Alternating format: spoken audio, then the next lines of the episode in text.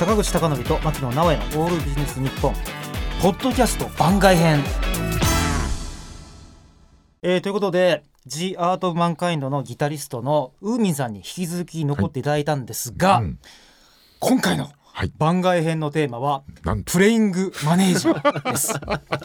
俺ね、うメタルギタリストとプレイングマネージャーについて語る機会があると思いませんでしたよ本当に本当にね。プレイングマネージャー。そうそう通常はうん。何かをやりながら管理職もやるみたいなうん。のがプレイングマネージャーなんですが、うん。あのおそらく、ん。まあ、僕が先んじて話すと、はい。まあねウーミンさんって、うん。まあ、ギタリストでありながら、うん。いろんなこうバンドのこう方向性を決めたり、うん。あるいは舵取りしたり、うん。あるいは PR したり、はいはいはい。あるいは今日みたいに雑談に付き合ってもらったりとかうん。しているんですけど、うん。結構お一人がやることが難しいってことですかこれ？うんウーミンさん自分一人でプレイングマネージャーとしてするのが難しいってこと、い。やー別に、うん。いやこれは楽しいは楽しいですよ、はい。むしろ結構バンドやってる上でそれがやりがいではあるかなっていう感じはありますね。うんうん。音楽に関してもそうやし、こう取りまとめてみんなの意見取りまとめて、うん。あとはまあその曲のアレンジをこっちに任してもらったり。まあそれはこっちは俺がなんかそのだからそのリクエストしてって言いますけどそれをこっちで、あのー好き勝手にアレンジしたりするのもそのメンバーからもう僕はもうやらせてもらってると思ってるんで正直。うんうんでまあ うん。そうですね。でまあそれ以外の活動の面でもやしそのえーアルバムやったりとかのその全体像みたいなのを決めたり、その曲順とかっていうのを考えたりするのももう打順を決めるようなもんじゃないですか、はいはい、なんかその辺がこれねちょっと、ちょっとちょっとだけあの話それるんですけどちょっとそれぜひ聞いてみたいんですけど、はい。例えばスレイヤーのあのレイニングブラッドってアルバムあるじゃないですか、はい。あれって今聞いたら曲順で完璧じゃないですか。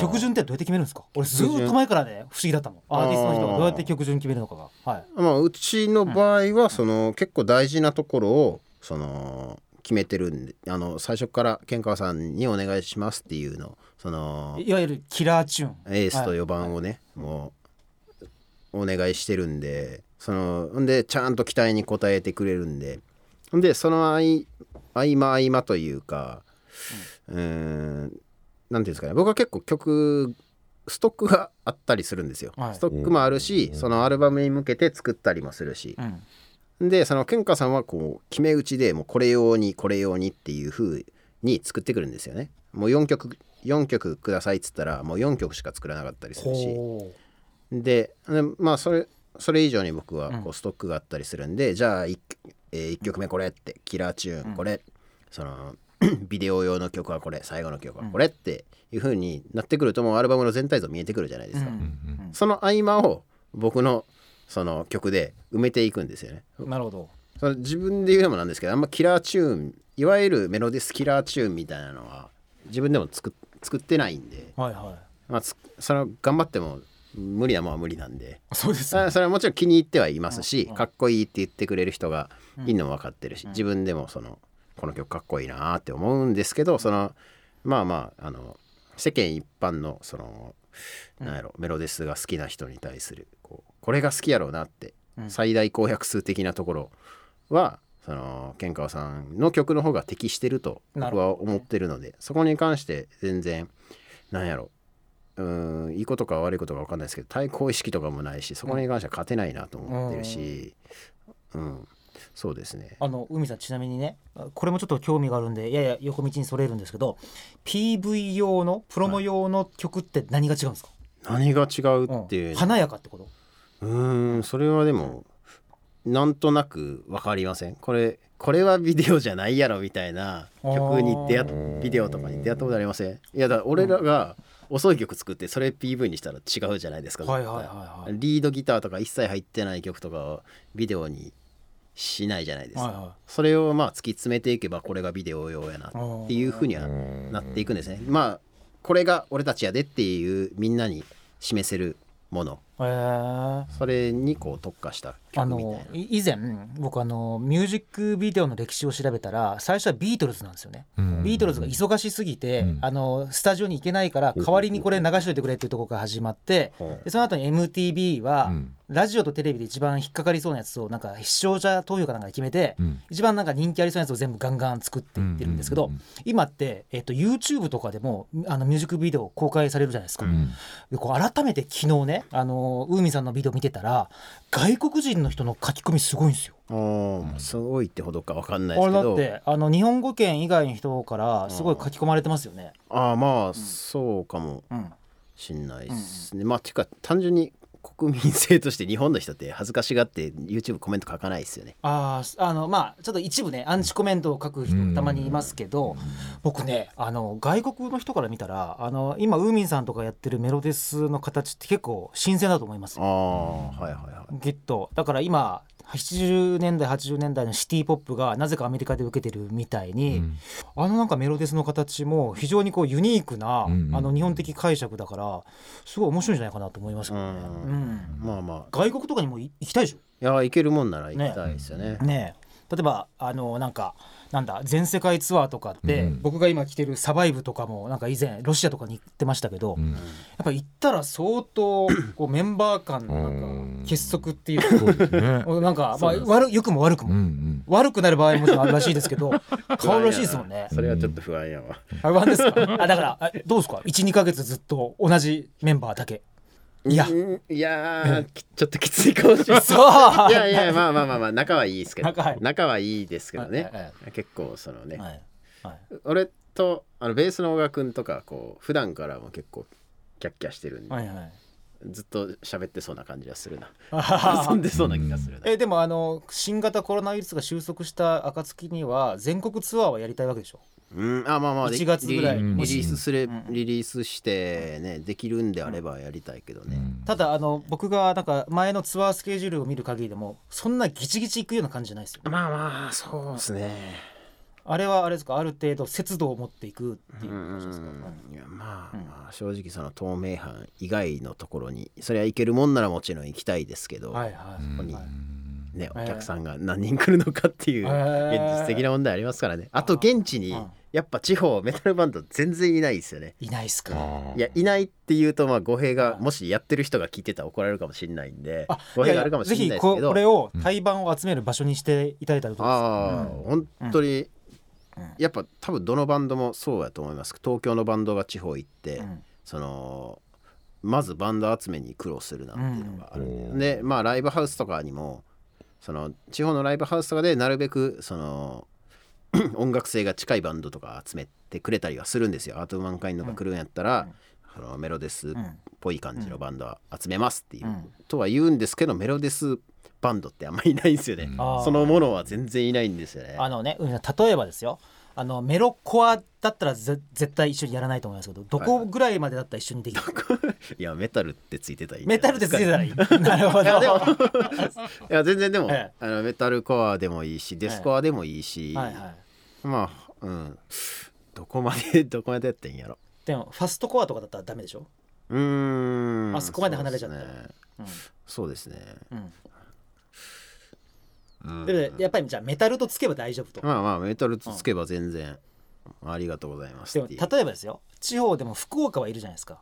その周りってそんなに多くないので、うん。もしかしたらやっぱり大都市になるんですかね。特にメロデスとかとやろうとすると、まあそうですね、うん。いないことはないんでしょうけど、うん。なかなかね。ね、あの昨年なんですけど、はい。吉田拓郎さんがはい。全国ツアーって銘打ってて、うんで北は栃木から、うん。あの西は名古屋までしか行ってないんですよ。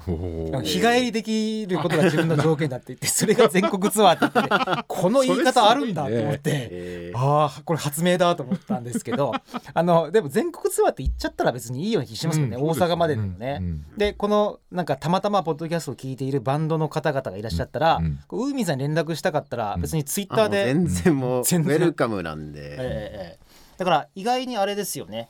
なんかこうなんていうかな今新型コロナウイルスでライブができなくなった中で、うんうんこう地方と都市とかをつなぐようなのってないですもんね。そうですね。ね。うんなかなか難しくなってますもんね。意外に対バンしてこのバンドいいなとかあるじゃないですか。うん。で今その活動がねなくなってますもんね。そうそう私うもん。初めてその「The Art of Mankind」さんの曲聴かせていただいてやっぱねライブ見たいって思いましたからね。ああありがとうございます。本当にうんだ。からライブ見ないと、ん。多分これ本当の良さとはいはい。かが分かんないんだろうなっていうの、あのあのあれですよ。泣いてるウーミンさん見れますよ。あその時いたんでしたっけ？いたいた。いた1月の時いたか。た。はず。俺なんかねこうちょっと僕ねこう本当に記憶が定かじゃないんですけど2回あのトラブルがあってまず一番最近見たのが海さん泣いてたやつであ観客から優しい声かけられてるの「大丈夫か?」とか「応援してるよ!」とか。結構結構高ぶっちゃう。もう一回はなんかねうん。途中的な演奏が止まった時があったんだよな。それが俺一番最初見た時じゃないかなまあまあちょっと事故っちゃう時。違っちゃうだからね。でそれもそういうことをやっちゃうライブそれも含めてとライブなんだうん。いやでもそういうことやっちゃうとその音源聞いてうん。ライブ見たいなって思ってくれた人の気持ちを裏切っちゃうんで。えどういうことですか？えじゃないですか？いや全然全然。でも全然それも全然それも含めてライブ感だと思う。全然全然。うん。それでよかったとはなんないと思いますけどね。でも別にノルウェーのあのブラックメタルバンドみたいに人殺すわけじゃないわ。あまあ。だから。そんなそんなん言い出したらどんなミスしても俺人殺し人殺してないからええやんけってなるじゃないですか。いやでもね、うん。あのなんていうかあのそれも含めてライブで面白かったですよ、うん。そうん。かそれで嫌って感じ全然なかったですけどね。でもあの多分ウーミンさんがえっ、としまった俺テーマ忘れてたプレイングマネージャー戻しましょうよ。ですけど多分なんかいろんなバンドでやってる人って言ってるのを見るとまあ一人ですもんね。ねその広告塔として、まあまあそこういうのが結構好きなのは。うん。まあそのうん。インタビューバーンのインタビューとかはうん。結構メンバーそのケンカワさんとか沢シとか連れてったりはしますけどね、うんうんうんその歌詞にどういう意味が込められてるんですかとか聞かれても僕説明できないし、はいはいはい、この曲はどういう思いで作りましたかみたいなはいはい説明できないんで、はい。そういうところに関しては結構連れてったりしますけどなるほど。ラジオとかは大体自分で出ますし、えうん、なんかそのツイッターとかまあ個々のアカウントありますけど、そこでなんかバンドの話というかこういう風なこういう風なイメージでやってますよみたいな話するのがうん。基本自分だけなのは別になんか指名し合わせてお前ら言うなよって言ったわけではない、自動的にたまたまうん。僕がこういうこと言いたがりなうん。人なんで、あのちょっとね、えー今日今収録してる前の収録が実際の番組収録したんですけど、はい。例えばシンバルとかメロディーの話とかややテクニカルな話をしたんですけどもうちょっとね、うん。あの音楽雑誌とかってすごいよりテクニカルな話をした方がミュージシャンが話しやすいんじゃないかなと思うんですけど、うんあんまりそんなことないですか海さん？むしろ逆にアルバムのコンセプトとかの方を聞いてくれた方がいい。あーまあまあそうですね、あんまりテクニカルっていうのはその曲のそうそう。コード進行がどうたらみたいな。あコード進行まで聞くのはあれかもしれませんけどね、そうですね、ええ。あんまりその音楽の話とかよりはうん。どういうことを考えて、うん、その曲よりはそのアルバムの組み立て方とか、うん。そういうことの方が僕はうん考えるの好きなんで、なるほど。あのジャケットとかってどうやって決めるんですか？あジャケはでもまあ大体うんイメージがあって、まあ最初に誰に頼むかみたいなことを考えてでまず、まあ、歌詞とか曲のタイトルとかを決めてるのがボーカルの沢氏なんで,、うん。で今回タイトル何？って聞いてじゃあ「ゴッズ・オブ・スローター」って、うん。えだからああじゃあ「ゴッズ・オブ・スローターか」な何 虐殺の神々虐殺の神々かじゃあそういうじゃあそういうキャラクターやね。うん。スローターくんみたいな。スローター。キャラクターをこう真ん中にドンっておる。いる感じのでお願いしますみたいな。うん「ゴッツ・スローター」っていうタイトルなんでそこからなんかイメイメージはい湧い。湧いくんであればそれでお願いしますみたいな感じで絵を描いてくれる人にお願いしたりとかそういう感じですね。ディスタントライトだったらまさにあのあそうそう。イメージだそうそうそう。みたいなやつですね。えー、全く締まりませんが あのプレイングマネージャーということで、うんまあいろいろこう活動をですねやる中で、まあ、ある種ウーミンさんが広告塔になって今後もやっていくと思うので、うん。これ以降も例えばウーミンさんのはい。ツイッターだとか、そうですね。ホームページとか、はい。まあ、もろもろの情報をこうウォッチしていきたいななんて思いました。はい。はい。なんでプレイングマネージャーとか突然言い出したかだけの説明ださせてもらっていいですか、この間あの元阪神の片岡敦さん片岡さのんうん。あの YouTube チャンネル見てたらあの元ヤクルトの古田さんが出ててゲストで出てて。で片岡さんが「プレイングマネージャーとかって大変じゃなかった?」って聞いたら「要はでも社会の人ってみんなプレイングマネージャーみたいなもんじゃないですか」って言ってんのを見て「お確かにと思って。なるほどね。じゃあ俺これ使おうと思って、はいはいはい。いつか言ってやろうと思ってプレイングマネージャー 名乗ってやろうと思って。いやでもお話しされたこと、ん。プレイングマネージャーですよね、うん。なんかうん、プロジェクトマネージャーとかやってみてほしいとかって思う、たまたまステージ立ってるだけぐらいに思ってたんでもともとなるほど、まあでもねそのプロジェクトが、まあ、ジアート・オブ・マンカインドというね、まうん。あ、アーティストとして今花開いてると思うんで、はい。じゃあ次は1月ですね。皆さんね、よろしくお願いします、えーでは今日のテーマは全くね、うん。ほぼ関係しませんでしたが プレイングマネージャーでした。ありがとうございました。ありがとうございました。ありがとうございました。坂口孝則と牧野直哉の「オールビジネス日本ポッドキャスト。今回はここまで。次回もお楽しみに